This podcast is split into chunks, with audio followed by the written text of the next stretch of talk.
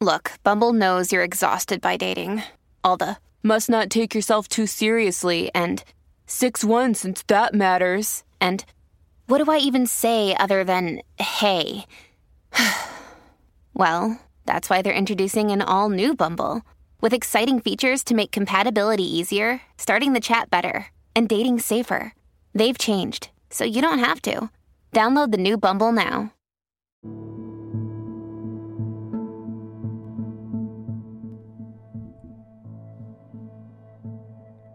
This podcast is made possible through donations from listeners like you and our partners at Goli Ashwa Gummies.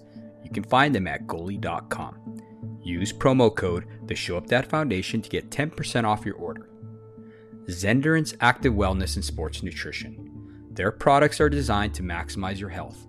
At Xendurance, they strive to support and have a positive impact on the wellness of every hardworking dad. Use my code the Show Up Dad and get 10% off your next purchase. For more info, go to www.xendurance.com. Tall Man Equipment, standing taller than the rest of the competition in lineman tools since 1952. Give them a follow at www.tallmanequipment.com. And last but not least, Adam Lane Smith. He is an attachment specialist who helps people to heal, connect, and build. Use my promo code show spelled S H O W for a 50% discount on his attachment bootcamp course. Thank you.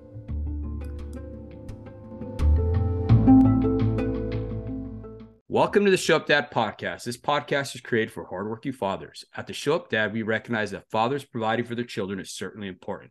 But when men truly understand their unique role and gain the knowledge and skills to be great fathers, they can transform and impact future generations. Today's guest is Adam Lane Smith. He's been married for 14 years and has four children. Adam has worked for years as a licensed psychotherapist and now focuses his specialty as an attachment specialist. Through his new role, Adam helps people build a new foundation for their life. Helping to fix attachment issues can transform your relationship in marriage, dating, work, friendship, and family. Welcome to the show, Adam. Thank you so much for having me here. I'm excited to be able to talk about attachment with you. Absolutely, brother. Well, my wife actually, she uh was following you on Instagram and she's like, my TikTok. God, or TikTok, TikTok, right? Mm-hmm. And uh, she was just so enamored with all the great information you had. So I was like, man, we got to get that guy on here. So here you are. That Thanks was, for coming on. That was that was fun that you popped up in the TikTok and said, Hey Adam, would you like to be on? I was like, yeah, that sounds fun. Send me an email. So it's always fun. You never know what's going to happen on TikTok. It could go up or down. right. It can. I just honestly was so excited to hear about how you articulate the different attachment styles in such a way that is easy to understand and apply to our lives. Um, I just knew that you would be a great guest for our audience. And so, if you could start off by kind of discussing the different attachment styles, that would be yeah. great. Absolutely. So, real quick for anyone who doesn't know, attachment is it's this old theory that, that nobody really discusses much anymore, but it is incredibly important. And we are bringing it back so that everyone can understand what it means. Mm-hmm. Attachment the easiest way to say it is this it's it's the vehicle by which we give and receive love it's our ability to connect to another human being securely and to give and receive love in that relationship trusting that it will happen that we deserve it and that the other person will act in good faith that is attachment. So there's there's four different attachment styles we need to know about and i'll do a mm-hmm. brief rundown. It breaks down to two different camps. Either you have secure attachment or insecure attachment and the insecure attachment can break in three different ways. But secure attachment looks like this. It is your parents raising you with warmth and care and listening to you, cooperating with you, meeting your needs, and explaining how you can meet the needs of other people in good faith. It is an open, mutually fulfilling family system, a self correcting family system, where if one person has a problem, other people will go to them and check in with them. If there's an issue, people express it out loud and then work together as a team to cooperatively fix the issue with the expectation that everyone wants the family system to stay healthy and to work together. Now, you can see how this could obviously get very broken in our modern world, and it breaks in mm-hmm. three different ways.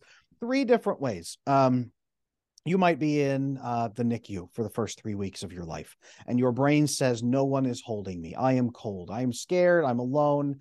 I am there's there's no one around me meeting my needs when I cry. Something is wrong with mm-hmm. me or the world. It might be daycare way too early. It could be abuse. It could be your parents are way too anxious to be able to calm down and give you the oxytocin bonding they need. There's all these different flags for attachment issues, but the core of it is this: a person can break into an anxious attachment style where they believe there is something wrong with them on the inside of them that everyone else can see, but they don't know what it is. But it makes them unlovable. It means everybody else, when they see that worthless thing about them, is going to realize you don't deserve to be in their presence and they will leave and go somewhere else. They don't want to meet your needs. They don't want to take care of you. They don't want to put up with your crap. You are not worth it. So you have to earn approval from everyone you meet, hoping desperately that you won't be abandoned. It's an endless craving to never be abandoned, but the belief that inevitably they are going to be abandoned. So they have to try to hedge their bets against the day they will be exposed as a fraud and mm-hmm. lose everything by being. They have to be codependent. They have to take care of other people, meet these needs, find people who have huge problems and meet those needs for them and hope, hope, hope that someday when that person realizes they don't deserve to be loved, that person might not abandon them because they can't, because I fulfill all these needs for them and and it's this endless process of i i can only get my needs met if i do 10 nice things for you and hope that you figure out that i have a need and that's it. That's the anxious attachment style. Mm-hmm. mm-hmm. It is obsessed with not being abandoned. They also have something called emotional impermanence. If a baby, if uh, here's my wedding ring, I do usually do this. If you have an, an item and a baby gets covered up, the baby may forget that the ring is there. That's object impermanence. And then oh, the ring still exists. This is something babies have to learn is object permanence. Mm-hmm. When you have emotional, and when you have anxious attachment issues, you have emotional impermanence. Of someone says they love you and then they walk away and do they still really love you? No it's probably gone and it's it's emotional mm. impermanence. They haven't texted me back in half an hour. They probably have realized i am worthless and they have to constantly get that check in and get reassurance that somebody still cares about them. Um, that's emotional impermanence and that's that's a feature of anxious attachment style. That's one way to break from yeah. attachment. Mm-hmm. the other way the other way is avoidance of no one else on earth is capable of good faith Hmm. Everyone else, when the chips are down, will become selfish. It, when it really matters, they will they will meet their own needs instead of mine. No one else is ever going to really help me. So I have to protect myself. And there's two different flavors. This comes in. There's the really just I call it the nervous avoidant of I'm just I'm scared of other people. I don't want to be around people. It's kind of like you've heard about bears. They're more scared of you than you are of them. They yeah. just stay away from people. They're usually high functioning, great jobs, no friends, no romantic partners, maybe some brief brief hookups or something, but very little. And they just can't be around people. Uh, but they don't hurt anybody. They don't hurt anybody. They're pretty nice people, actually. Just they're always afraid they're going to get hurt, so they kind of try to stay safe. Yeah. Then you slide down the spectrum toward more manipulative people. And there's what I call the manipulative avoidant over here on this side of other people are incapable of good faith. So I am going to take management of those people. I'm going to move them around, even if I have to gaslight them, I have to lie to them, I got to hurt them sometimes, whatever I got to do. You slide down that spectrum, you attain more and more narcissistic traits, off the scale on this side is narcissistic personality disorder, by the way. So when you hear covert narcissist nowadays, it's actually a very uh, manipulative, avoidant person that doesn't qualify for a diagnosis, but they have these traits, these narcissistic mm. traits. And again, the belief is no one else on earth is capable of good faith. So it's either I am the problem or everyone else is the problem. Wow. And there's this very, and people at this point usually say, Adam, I kind of have both feelings sometimes. Yeah. That's called disorganized style. That's a blend of the two. It's also been called anxious avoidance style. It's been called fearful avoidance style. But the disorganized style you, usually have one primary feature. You're either mostly anxious or mostly avoidant. Then you get into relationships and you tend to flip, especially during times when you're hypersensitive to other people's feelings and moods. And it feels like they're about to leave you, or it feels like they're disrespecting you, or it feels like they're cheating on you, or it feels, and you invent all these feelings. And then it becomes, you can't fire me because I quit. And you burn it down and you run out of the relationship. And then it turns out that there was nothing wrong in the first place. So then you have to try to earn your way back in by making the other person like you again and love bombing them and being kind to them, all kinds of things. Uh, but it's hot and cold and hot and cold and chaotic and exhausting wow. for the person and for the people in their life. And these are the four attachment styles. And they go forth out into the world and they try to relate to each other and the workplace and romance and dating pretty much everywhere. Wow. So, what is the most common attachment style that you've seen in the secure. world. Interestingly, secure. About the research, the best research we can find right now that has been done so far is about 50% of adult Americans seem to have secure attachment. Now it gets worse as you get to the younger and younger generations. They have more and more attachment issues. Then the research says of the three broken insecure types, avoidant is actually the most popular with 25 about 25%. And then 20% anxious and then about 5% disorganized type is what the research, the best research that they have out there right now. Wow. So what is contributing to more broken attachment styles in our youth? Well, you think you look back a hundred years ago, not mm. to glamorize the past at all, but to you look back a hundred years ago and people had their core family, their nuclear family, then they had their expanded family, then they had the big family, then they had neighborhoods or villages, then they had a religious organization, community usually around them. So they five, five safety nets all around them. So if your parents didn't meet your needs, you have to be you have to have these core beliefs disproven. Your extended family when your aunts or uncles your cousins step in or your your religious network steps in or you have all these networks of people you can connect to to undo the core belief either that you are worthless because some people will come in and question and call that into question directly and then help you and love you or that other people cannot act in good faith and you call that call that into question by going out and connecting with the bigger network and seeing that they actually are and you had to we are more and more isolated now so we can insulate ourselves away from ever testing these wrong beliefs yeah. and the family systems and all those five networks have broken down so then we don't have anyone coming in intimately and connecting with us and helping us in childhood to to solve these problems either so we have children growing up in completely broken family systems with none of the safety nets at all, the social safety nets around them. And then they live isolated, shut out lives where they just dive into escapism or little insular groups that don't actually connect and bond. They just connect around a hobby or mm-hmm. something like that. And they they try to earn approval from other people, and that's their whole life. They've never actually connected to anything that would have healed them at all. Mm. I have a question for you, Adam. Now you mm-hmm. talked about isolation. What do you think contributes to that isolation? Like what are what are what are some of the major factors for this isolation that we're seeing now? Well there's a number of things. Um prior to 100 years ago for the entire human human history it was not common practice for you to travel even more than 15 or 20 miles from your home. And you mm-hmm. certainly wouldn't live alone and you certainly wouldn't have 10 different family members renting 10 different apartments and paying, paying 10 different sets of utilities and everybody being completely isolated alone working these cubicle farm jobs from home or just going to the office checking your cubicle go home. And we didn't have the levels of escapism quite that we have now. So we are able to build a somewhat functional life that looks hmm. nothing like what our biology is built for. It's the opposite of what our biology is built for. So if you look at if you look at even 10,000 years ago, the Neolithic revolution, when we when we learned that we can grow corn and we started building tiny little, you know, villages and settlements, a human being was not meant to be isolated. They they lived with their tribe, safety in numbers. You didn't even have much privacy back then. It was survive together, protect each other, care for each other, solve problems together, all of that. And then we would collectively, at the end of the day, we would work together for pleasure and joy and all of those connected pieces. So if there was a problem, someone would see it, and it was in the best interest of everybody to take care of each other. It's, it's not this magic utopia, but it was in the best interest of everybody to at least make sure everybody else was taken care of so that we could all continue to work and survive together. The human species now completely isolated, just mm-hmm. diving into solo pleasures and spends almost every minute of every day completely locked in their head alone without physical contact without that intimacy with no connectedness no no security of a tribe no security of a village where people would protect you no mutual protection no mutual care no mutual fulfillment. It's it's worst case scenario for our brains now. Mm-hmm. our brains think that we are the sole survivor of some catastrophe that wiped out everybody we should have known. And now we live in the in the wilderness around strangers who don't accept us. And that's what our brains are really processing nowadays. We live mm-hmm. among strangers who will not accept us.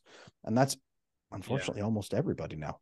Yeah and you see a lot of people um like from my age down even the younger generation they tend to isolate to try to work out a problem rather than going to their parents or going to their friends. I know with women it's a lot more common to relate to each other. For men men are very isolated in the sense that they don't get that same type of experience where they can go to other men to work out these problems, especially in younger the younger generation. I Mhm. think I see that they're really trying to work these things out on their own in their own mind, but it just leads to problems. That's just that's not the way that we are supposed to work. I have so many young men come into my coaching practice and they say, "Adam, I have been trying to fix this problem for 5 years." And I say, "Have you talked to anybody about it?" Well, no. Mm-hmm. Okay, well that's not how that works. The male brain it, it the pathways it goes back to observe and then forward to act upon the observation. See a problem, solve a problem. That's what the male brain is meant to do. But Yes. the male brain is not born with every bit of data in the world. It's born with no data, and we have to learn and accrue data from watching other people, from learning from other people, from teachers, from experience. We have to learn all of this data, which helps us then solve problems we've never solved before that hopefully other people have solved. But if we isolate, then what happens is we go into it with our extremely limited data set to a problem we have never solved before, and we're trying to invent a solution to a problem all Mm. over again. So every single man has to live as if no one has ever solved any problem ever before, and he must now resolve every problem a human can experience. And he's just sitting there stuck and stuck and stuck. And this is why most men become it's like a learned helplessness. I'm helpless. There's nothing I can do. I'm powerless. I'm never going to figure this out. It's hopeless. I should just give up.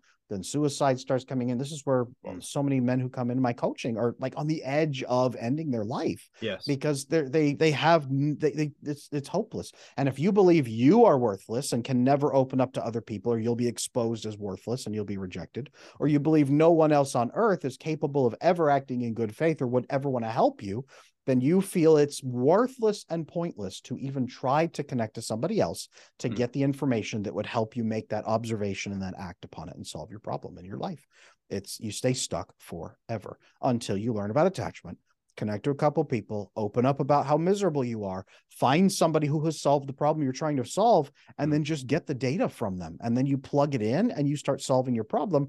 And all of a sudden life is better. Well, yeah, that's that's how humans are meant to work. No, for sure. Um, how big of a factor does shame play into that with men not wanting to open up? Well, if you cannot solve a problem, hmm then you feel worthless because that's what we are built to do. Our brains are built to be Yeah. solution finding machines. Any woman who has ever tried to talk to us about her day and we keep throwing out solutions to every single thing that she says, like, no, I don't want solutions. I just want to talk and share with you. Well, too bad. You're getting solutions. And we just, that, that's what we do. Our brain doesn't stop Yeah. but that's that that it, for many of us that's the purpose we feel that we bring if you ask a man what is his life purpose it's usually to help others solve problems or to solve a problem in the world or to empower other people to solve problems that they will encounter it's some Mhm. some mixture of those things and he'll say i want to grow a big healthy family who can solve problems together you know i want to build an organization that solves a problem I want to help this number of people solve this problem. That's me right there, helping people solve their attachment. Um, men focus on solutions, and that's our obsession. And that's where we get so much of our value from. So if a man is stuck there and says, I can't solve this problem, there and everybody else around me is fine and they're all happy. I must be even more worthless than I thought I was before. No man wants to admit he's weak or Mhm. helpless or powerless, especially if his brain says, I'm in a village of complete strangers and no one cares about me. Then weakness is like, well, then you're worthless. Get out of here. Go live in the weeds. You're exiled. The only thing holding him together in that group is that they allow him to live on the outskirts of the village because he's not completely worthless unless he opens up and shows that he is. That's tremendous shame. Men men would rather die many times than ever Yeah. open up. Many men go to their grave without ever opening up and having the conversation that could have saved their life. Wow. That's wow. deep. huh? I I uh, this is all so big. so much information and it's so good. I kind of want to back up a little bit because you give us this great scenario about being like a a child in the NICU for Mhm. 3 weeks and how that instance can cause a break in the attachment and you can go one of three ways. What contributes to the different ways in which you would go, whether it would turn into like anxious attachment um, or the avoidant or the disorganized? Are there certain factors that can create the different attachments when we're children? Mhm. What I have mostly seen in my experience when I work, because I've worked with hundreds, if not thousands, of clients at this point, what I've mostly seen is that people with avoidance grew up in a family system where people were hurting each other and they could see people acting upon each other and say, You people are messed up. If they could see that break, if they could see the hypocrisy, if they could unravel those problems that those people were doing and see them hurting each other, then they turn their view outward and say, This was you. You guys clearly had something going on here. If a person twists it back around, or especially if a person had a very manipulative parent who really ground them into the dirt and convinced them over and over, you don't deserve love, really inconsistent love can do this um, giving them oxytocin, the bonding hormone oxytocin that's mm-hmm. released mm-hmm. in the absence of stress. And a mother gives this to her child over and over and over. But then if she if she is manipulative or narcissistic or borderline personality disorder, something very that has potential for harm, um, because of instability, then she will give inconsistent love and leave that child endlessly craving that to try to figure out how to get that approval and get that oxytocin back and get more of it if they can. Mm-hmm. Um, and usually they blame themselves that mom has withdrawn so they chase for approval to try to get it back. And if they act well enough they get it back. And they were like rewarded for on this en- endless hamster wheel earning approval earning approval earning approval and then they will get in a relationship with someone who has avoidance and the avoidant person will love bomb them at the beginning and saturate them with oxytocin bonding renewing that addiction cycle and they will chase that avoidant person even into an abusive relationship and can't let it go because they're oxytocin basically addicted to that person and they think this is the only drug dealer on earth who has the fix that I can't stop getting so I have to chase this person for 5 years Wow. Mm-hmm. Wow. I definitely identify with a more anxious attachment type of style. Mm-hmm. So, how do you start to heal this anxious attachment? Well, um, that is a good question. That is my specialty. mm-hmm. That I retired from therapy because it became my specialty when I started learning about attachment theory, and it answered so many questions for me. And I started asking other therapists about it and none of them understood what attachment theory was. And I started connecting to the wider network through America, through Canada, even into Europe, mm-hmm. and asking, Have you guys ever heard of attachment? And over and over and over, the answer I got was, Isn't that that thing that in graduate school they told us, Don't worry about this because it's just for little kids and attachment doesn't matter for adults?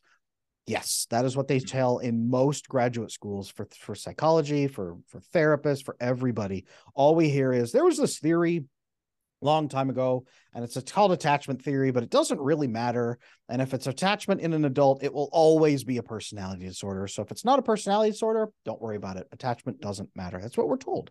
Mm-hmm. and as i started my specialty I had a dual specialty severe traumas especially childhood traumas and attachment. And as i started working on it attachment was underlying all of the di- almost every diagnosis i saw in the book and that i worked with attachment was at the core and at least made them worse. Post traumatic stress disorder, if you have attachment issues, lowers the threshold to then get PTSD after a traumatic event because your brain can't process the event with the right resiliency because you don't have a network or people who can help you. And your brain thinks this bad thing happened because of me or because no one else will ever help me. So, mm-hmm. attachment mm-hmm. makes it easier to get PTSD, for example.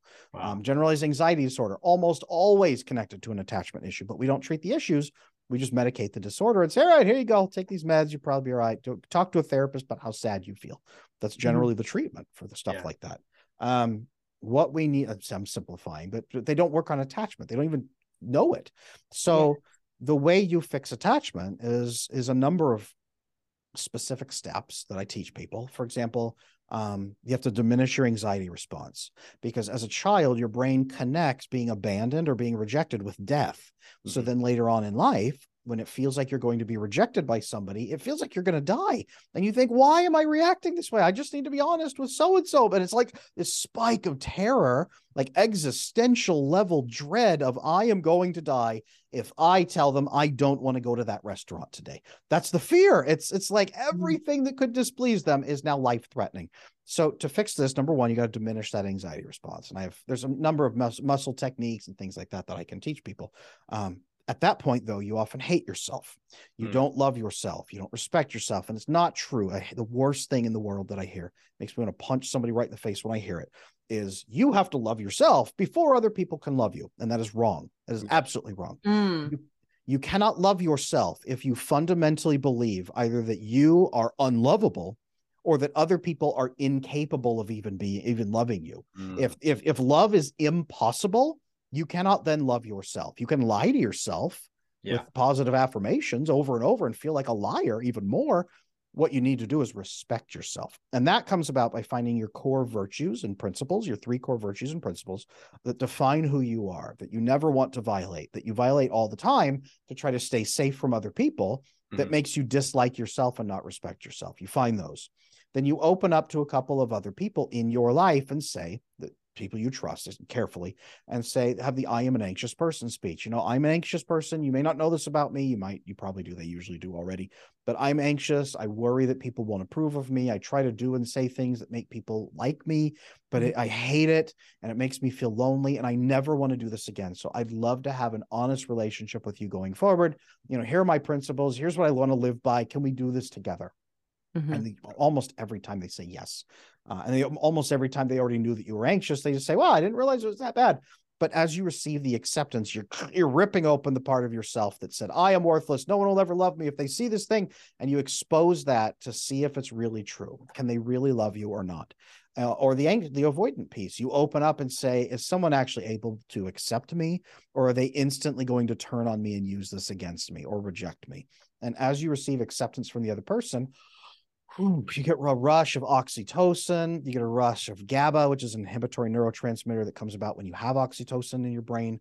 You get serotonin, you get all these chemicals that rush through you, and you feel finally like you were meant to feel. And as you open up and do this with a couple of people, and then continue to test it in new circumstances when you are scared, you over, overthinking, you open up and connect with these people and receive that acceptance again. You form cooperative relationships then where you Mhm. express fears, express concerns, you get reassurance, and you start that emotional impermanence of covering it up and then oh wait it's still there that starts to go away as you prove over and over and over that it is still there.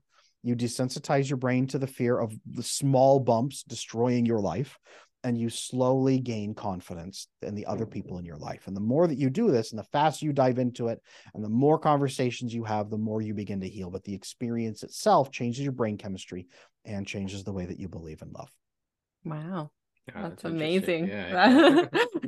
so the most complex of the broken attachment styles seems to be the disorganized. yes How does somebody become well, how, not become, but I guess how do they end up having a broken attachment style that is more do- disorganized? Yeah. It um it's a combination of the 2 Mhm. And almost every case I've ever seen was more severe pain be leading to a place where their brain says, okay, I'm going to start off with this attachment style to see if this will solve the pain I'm experiencing, anxious or avoidant. And their caregivers or whoever was in their life, oftentimes they don't have mother and father. It's usually alternate caregivers. Mhm. Um, they continue to experience pain of some kind. And it could be abuse, it could be neglect, it could just be complete chaos and turbulence. And I've had 18 dads, you know, kind of stuff like that. Yeah. Um, just over and over and over, hurt and hurt and hurt.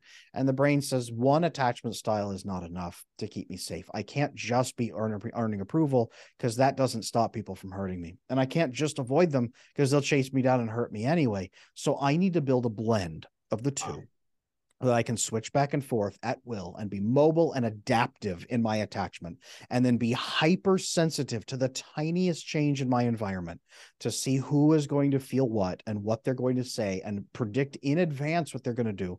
So I can then either run away or I can approval seek, or I can just get myself safe. And the extreme version of this is borderline personality disorder. That's the extreme outgrowth of this. But so many people with disorganized style are just walking around. They live functional lives. They they work. Uh, they have really chaotic romantic relationships. They don't know why, and they hate it. They hate it themselves more than anybody else does. They're not monsters. They're just exhausted, and they don't ever know how to relax into love because they can sabotage in one of both ways, and it may or not may not even be based on reality or real threats. Oh, wow. Wow. How does that affect one's health? I mean, it, you say exhaustive. I mean, I, I can't even imagine all the different things that happen with your your being. You know I mean? Yeah. Well, when you're talking about that that high level of, for example, cortisol running through your system all the time with any of these attachment issues, but especially with disorganized, you're looking at increased rates of cancer risk. Mm-hmm. You're looking at increased rates of autoimmune disorders. You're looking at migraines. You're looking at fibromyalgia. You're looking at addictions because mm-hmm. you don't have so so much of time um, attachment lead can lead into addictions of various types because if you're down on oxytocin bonding that that that warmth that bonding that nurturing that safety if you're down on that then you won't release much gaba which is an inhibitory neurotransmitter that even allows you to not feel anxious or, or depressed. It inhibits those feelings and it allows you to sleep well at night gaba does um, so you probably have chronic insomnia that's another thing with the major attachment issues if you don't have good serotonin your mood is going to be down all kinds of problems are going to be there and then vasopressin another hormone we haven't even talked about, but that's bonding through solving challenges and stress together. If you don't believe that's possible, you often won't get it. If mm-hmm. you're down on those four, then of the big five, all that's left is dopamine. So you're going to be endlessly chasing dopamine binges. So sugar and sugar addicts, people with diabetes, a lot of times what you'll experience, what you'll see is at the core of that is endlessly binging on those substances to feel better and to make up for a deficit that's happening because of their attachment and has since they were a child. And you'll see families with weight issues often have attachment issues. And then they have drinking issues, they have gambling issues, they have video game addiction, they have porn addiction, they have all kinds of other addictions, addictions that are just punching a dopamine button in the brain because that's all they have left wow. to, to live their life. So attachment issues lead to a number of mental, medical, and substance related issues. Yeah, big time. And I think it's interesting because you mentioned cortisol, but I don't think a lot of people understand that cortisol is actually the hormone that is placed in these medications that they give to patients that have had like an organ transplant or something because it lowers the immune response in the body. So when you're constantly in a state of stress, your mm-hmm. body's constantly pumping cortisol. So your immune system is so low at that point that it's very difficult to mm-hmm.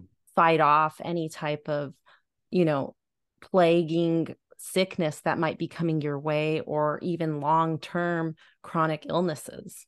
Mm, absolutely. Cortisol, it, it, it also um, really shuts down the release of new oxytocin.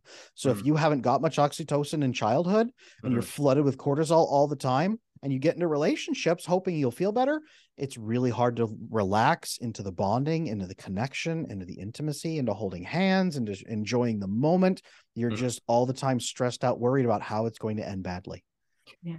Now, our our whole foundation deals with a lot of blue collar workers, you know, linemen in particular, right?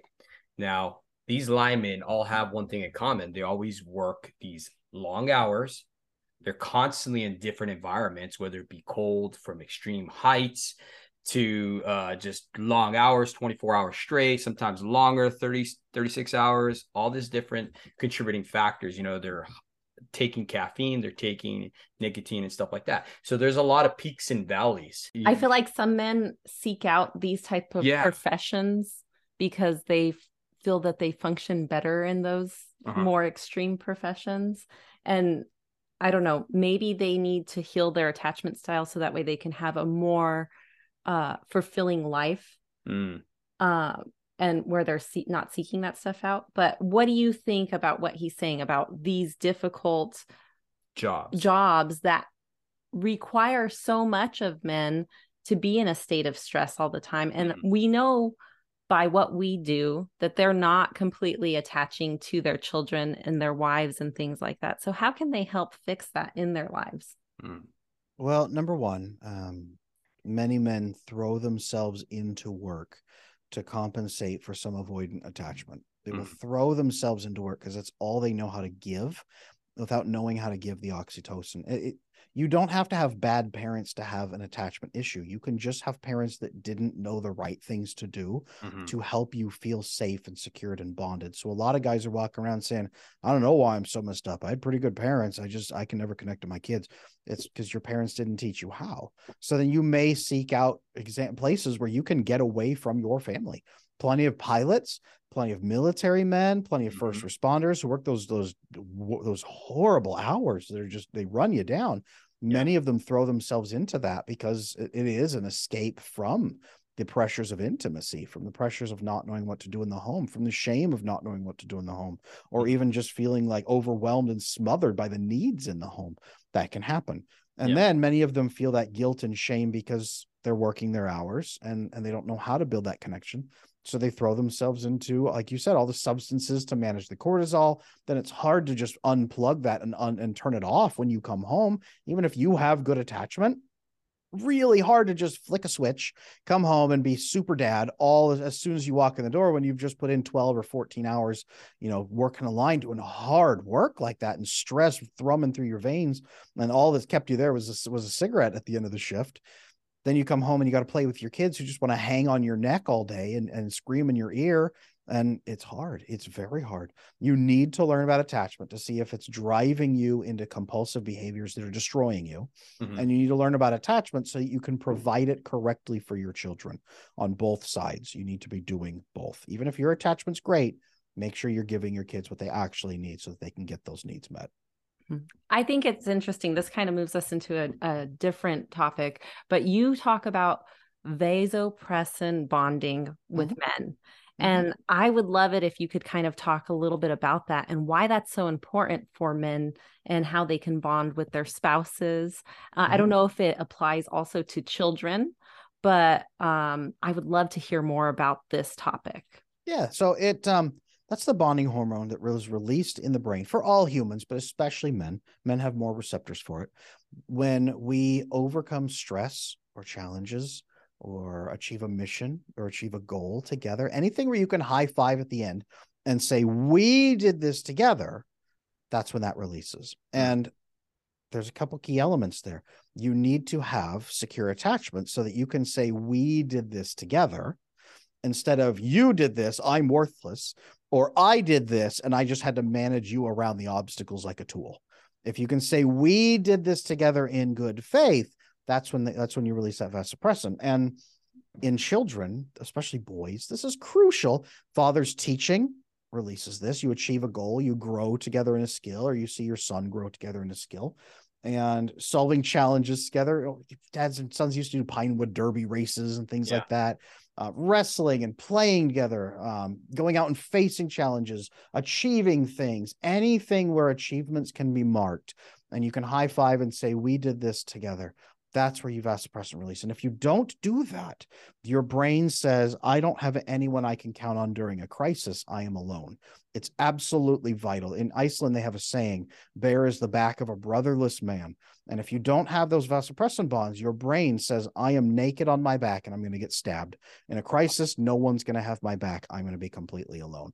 And then it kicks up cortisol even worse because it says, when I get in a crisis, bunker down, we talked about this earlier bunker down solve the problem alone or die and that's what the brain says because it hasn't formed those bonds with other people that mm-hmm. would have allowed you to say hey a crisis is happening I should turn to that person.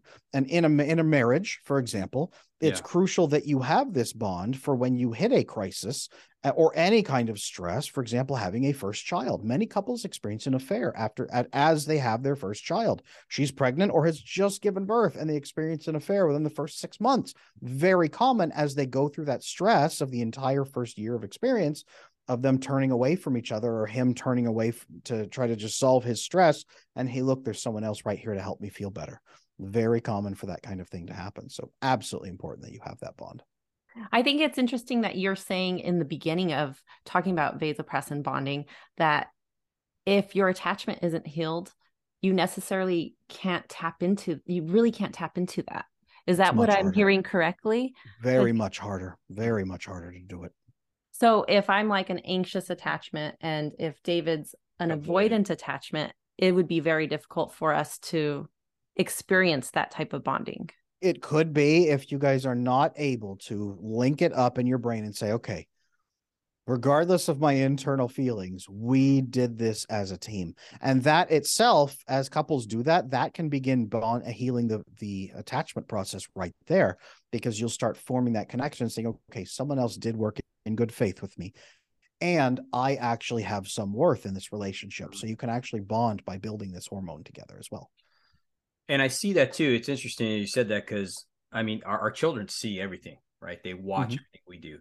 So I remember this one incident where me and my wife we had had this project and we had accomplished it together, working as a team, and we high fived each other, right?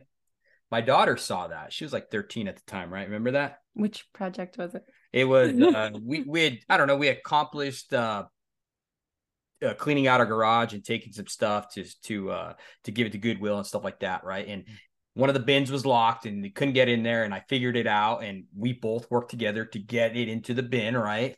And uh, we high fived. We're like, "Oh, high five. And we just high fived real quick or whatever. And our daughter saw that, and she had this great big smile on her face, just so ecstatic. She's like, "Oh, why did you guys high five? And we're like, "Oh, because we accomplished something." And she's like, "That is really cool." Yeah. You know. And I think she That always is- feels very secure when we're doing things as a family. I can Mhm. tell the difference in our children. Like yesterday was Christmas and we cooked the entire Christmas dinner all together. Like each kid had a job and Mhm. everybody was just thriving the rest of the day. They just felt so in tune and so together. Is that an example of vasopressin bonding or Yes. That Yes, is it is. okay? even cooking a big meal like that together, doing a jigsaw puzzle, repairing uh, a car engine or repairing an old antique, restoring something, doing Uh-huh. home repairs, anything where you have achieved a mission at the end as a team. Absolutely. Yes, it is. Wow. Is that a part of the the healthy dynamic to develop secure attachments? Can we kind of start healing our children like say for instance they started off as an anxious attachment but through life as we build Evil. put more of those building blocks in place can we change that into a secure attachment for our children Yes. for the future Yes, you can you can that's that's my work is helping people build Mhm. secure attachment from insecure attachment and that is something parents can do. Now it is not just giving them those experiences of bonding though because again their Yeah. their attachment can block those things.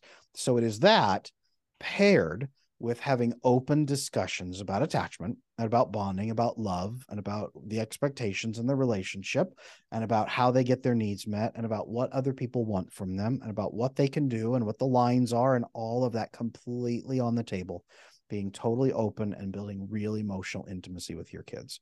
That's absolutely crucial that it all be transparent and spoken and explicit. Mm. Because if you don't if you're just trying to push the buttons very often that's the mistake a lot of parents make when they hear about attachment. They start trying to push the right buttons without having the conversations and the other people freak out and say why are you changing? It's scaring me even more. And they back off and it makes you feel bad and then you feel like they don't want to bond with you and then you back off and then they worry about what you just did and why and all they saw you act act, act kind of weird and different and then Mhm. get even colder and it just hurts it. Having the explicit conversations Mhm. is should be paired with doing the more bonding. Absolutely both And I seen that actually with my daughter when I'd go on these drives and you know I, on our whole mission for me to change to become a better father and stuff like that. She wasn't accepting of it at all.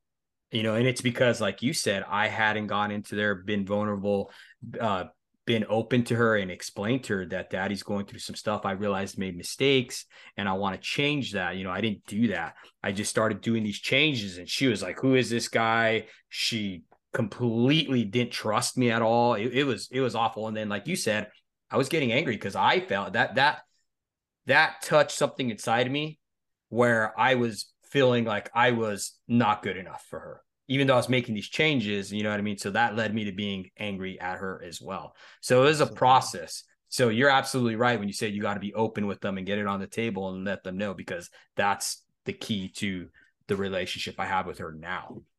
And that is the key to overcoming if you had avoidant attachment. Mhm. that's the key to overcoming that is cracking open and sharing in good faith what you need and seeing if the other person will respond in in similar good faith or not if they use it against you. That's a lot of dads with avoidance even mild avoidance. They say well i think i'm just going to learn these things and just try to use them on my wife and kids. And it Mhm. goes horribly bad because of that reason. But when he opens up and says, Okay, guys, I gotta explain this to you. Here's what I'm learning. Here's what I would like. Can we do this together? Mhm. Usually the teens are a little standoffish at first. If you prove Yeah. it to them over a few weeks or a month, they do better. Little kids eat it up.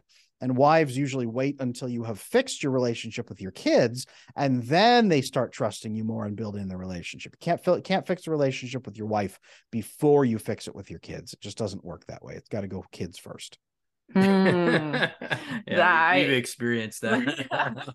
I definitely can see how that would really be important to the wife because the wife cares so much for the kids and she feels that they're so important.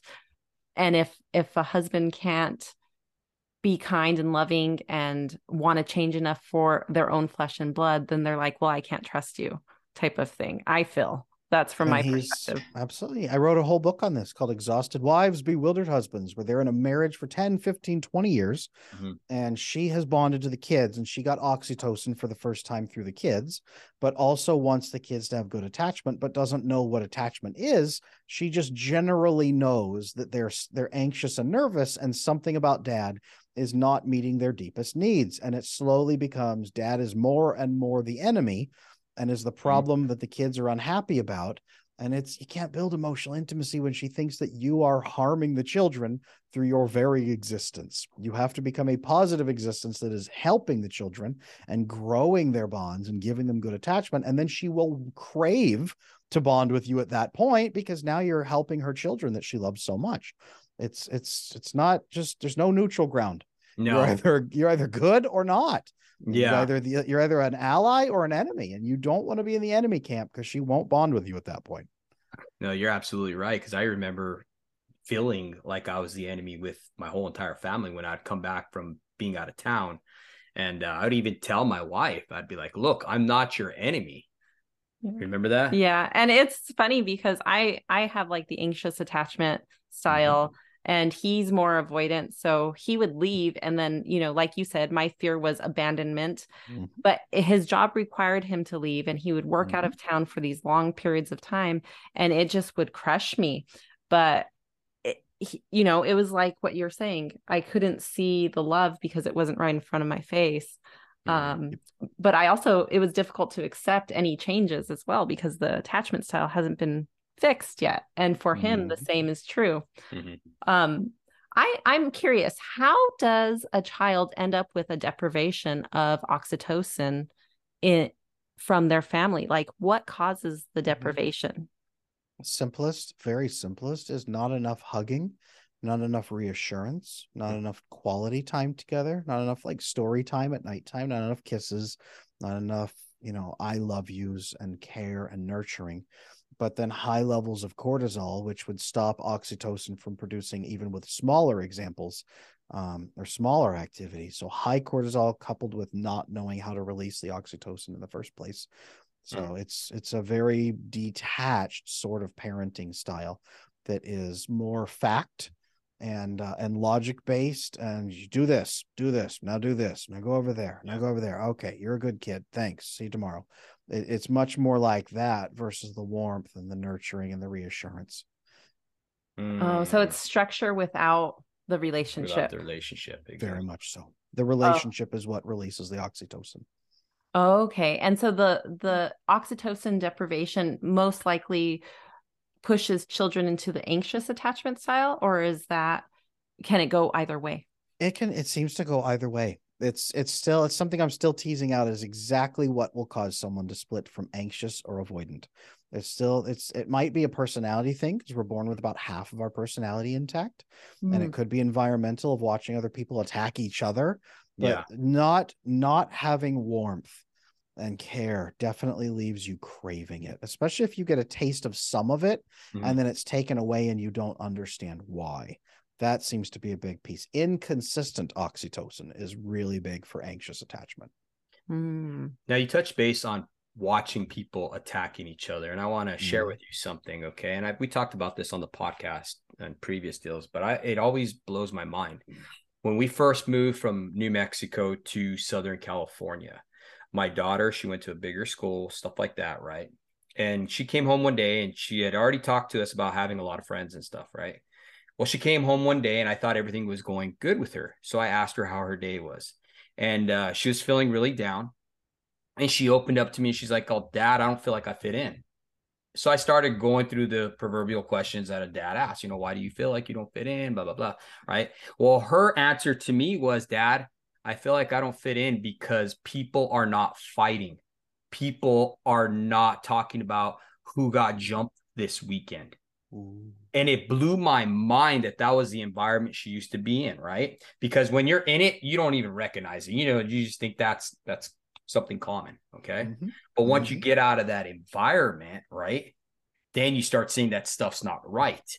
And that's what i recognize with her. So i have to stop her at that instance and be like okay honey i'm glad you brought this up. That's the reason why we moved. That's one of the reasons why we moved because that environment was bad. And then she had to stop and think about it. She paused and she's Mhm. like, Yeah, you're right, Dad. That is not acceptable. That's not You not have to make it. You have to make it explicit, yeah. and then process it through together, and then it will take time, and it will change how the brain works. That th- that what you just did there, do Mhm. that everywhere on every topic, on every concern, every time someone's overthinking, every time someone is scared, every time someone is distant. That explicit cooperation. You cooperated inside of a conflict to Mhm. solve a problem. When we cooperate, we heal attachment. Attachment Wow. makes it impossible to cooperate. So the more we cooperate, the healthier we get. Wow. Wow. It it there is a reason why solitary confinement is one of the worst punishments we can give to man. It completely removes us from the experience of attachment. Mhm. And I think that um people don't realize how important this topic is and that's why I was so excited to have you on because I really do feel that it affects all of us in every way and it affects everything in our life.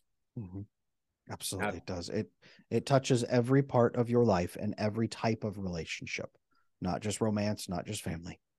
What are some questions that people can ask themselves to kind of figure out where they stand, where they lie on the attachment spectrum? Sure. Um, do I believe other people can act unselfishly? Do I believe other people will act in good faith? Mm. Do I believe other people care about mutual fulfillment instead of just self fulfillment?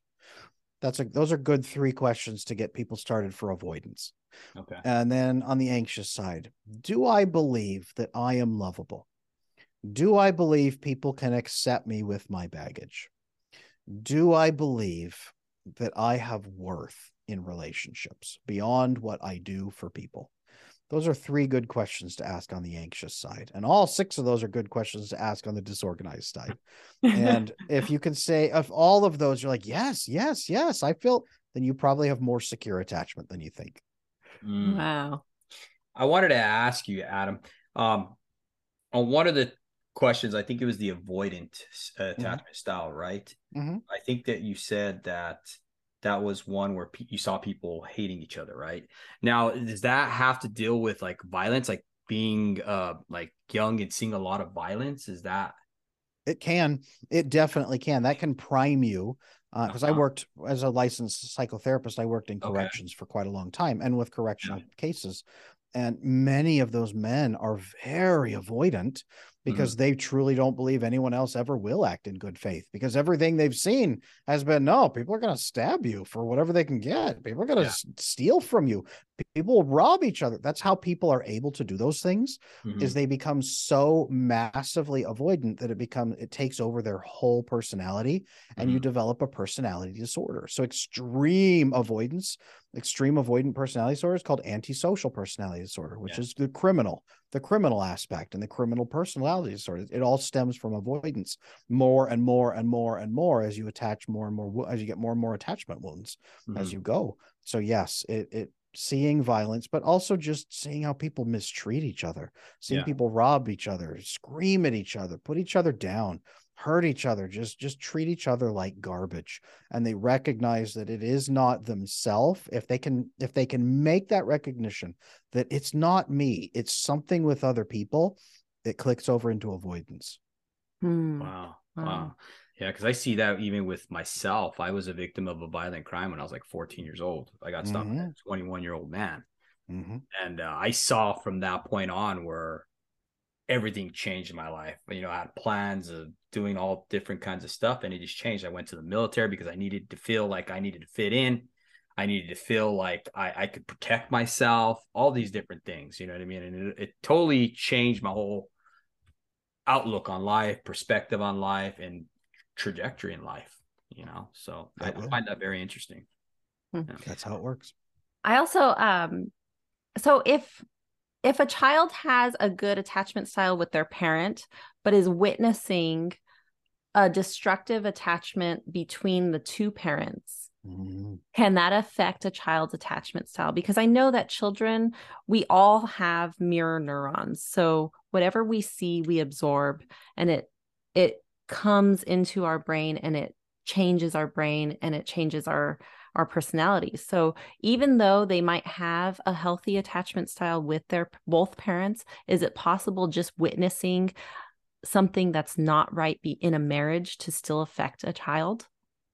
To that, I would say um, it is very difficult for two parents to give totally secure attachment to a child in a vacuum, hmm. but then have massive marital disruption between the two of them, like real marital disruption because secure attachment, two people with secure attachment, it's not that they'll never argue, but it's that they will work together to figure out a way to cooperate and solve a problem. I mm. was a licensed marriage and family therapist for years and I and I still coach couples on, on things like this. And it's I have never seen a separation or divorce or cases of abuse or just extreme fighting that didn't stem from one of them at least having an attachment issue it's always attachment at the base because when you solve the attachment and you truly believe you can cooperate to solve problems in good faith and that mm-hmm. that's the best way to solve problems it becomes not I don't say easy, but almost easy to just live your life and work as a marriage. There is always some factor there that you need to fix. So, could a child theoretically have amazing connection with with each parent, but then see that discord between them and have that be an issue? I would say yes. Hmm. because here's where here's where it happens is as they see the people they love the most and rely on fighting and tearing apart the family system in some way that creates tons of cortisol and insecurity and yeah. it's going to be really hard for them to get the oxytocin bonding and relax into it the way that they should because they have an existential level threat affecting their home life and their family life so yeah even if even perfect case scenario it really does need to at least be cooperation between the parents even if it's not oh even if they're divorced and they're co-parenting you can still at least build a cooperative respectful amicable relationship that the child at least can see you guys treat each other well and mutual fulfillment and good faith. Mm-hmm. absolutely. That's more important. Right. So it's not like an isolated incident. If you have an attachment disorder, it's going to be viral in your life. It's going to touch Typical. everything. So it, it won't yeah. just touch your spouse, it'll touch your children too. So absolutely. Right. Okay. Avoidant and avoidant and anxious both. Mm-hmm. So good reason to fix it. Hmm. I I don't remember. Did we talk about the avoidant style on how to heal that part? I know I asked about the anxious because I wanted to know about myself. interestingly, it's interestingly, it's more or less the same fix of learning to open up to other people and receive that love and care and get their nurturing and have them say, Yes, I will meet your needs. Yes, you can meet my needs. Yes, we can be open and transparent. Because an avoidant person will say, I never imagined someone would actually accept me like this because I thought they were too selfish. And an anxious person will say, I never thought someone would accept me like this because I thought I was too worthless. This is why when an anxious and avoidant person, if they um if they learn, I, I have my attachment boot camp video course, and couples take this all the time. One is anxious, one is avoidant. They go through my boot camp course and mm-hmm. they learn, and the, the the anxious person is saying, Oh, thank goodness. I am not the worthless one. I thought I was. Uh, then they're they're relieved to hear that there's a possible alternative. The avoidant person fights it though, and they're like, "No, nah, this this doesn't sound right. This sounds like t- too much fairy dust. Like, really, you think I can just trust people? Eh, the world doesn't quite work this way." But they slowly come into it and say, "Okay, wait a minute, this is pretty consistent. Maybe it, there is something here with the attachment. And as they learn about the attachment and bond together, they have the anxious person discussion with each other. They share their needs. They do all of that bonding together. And as they follow the same steps, they actually work with each other of, I thought I was worthless, but I actually am okay and I love you. And I thought everyone else was selfish and would never love me, but you actually really do love me. And they bond together and heal each other like that. That's how that magic happens. Anxious and avoidant are either heaven or hell. As you fix it, it's heaven. If you don't fix it, it is hell for both. Wow.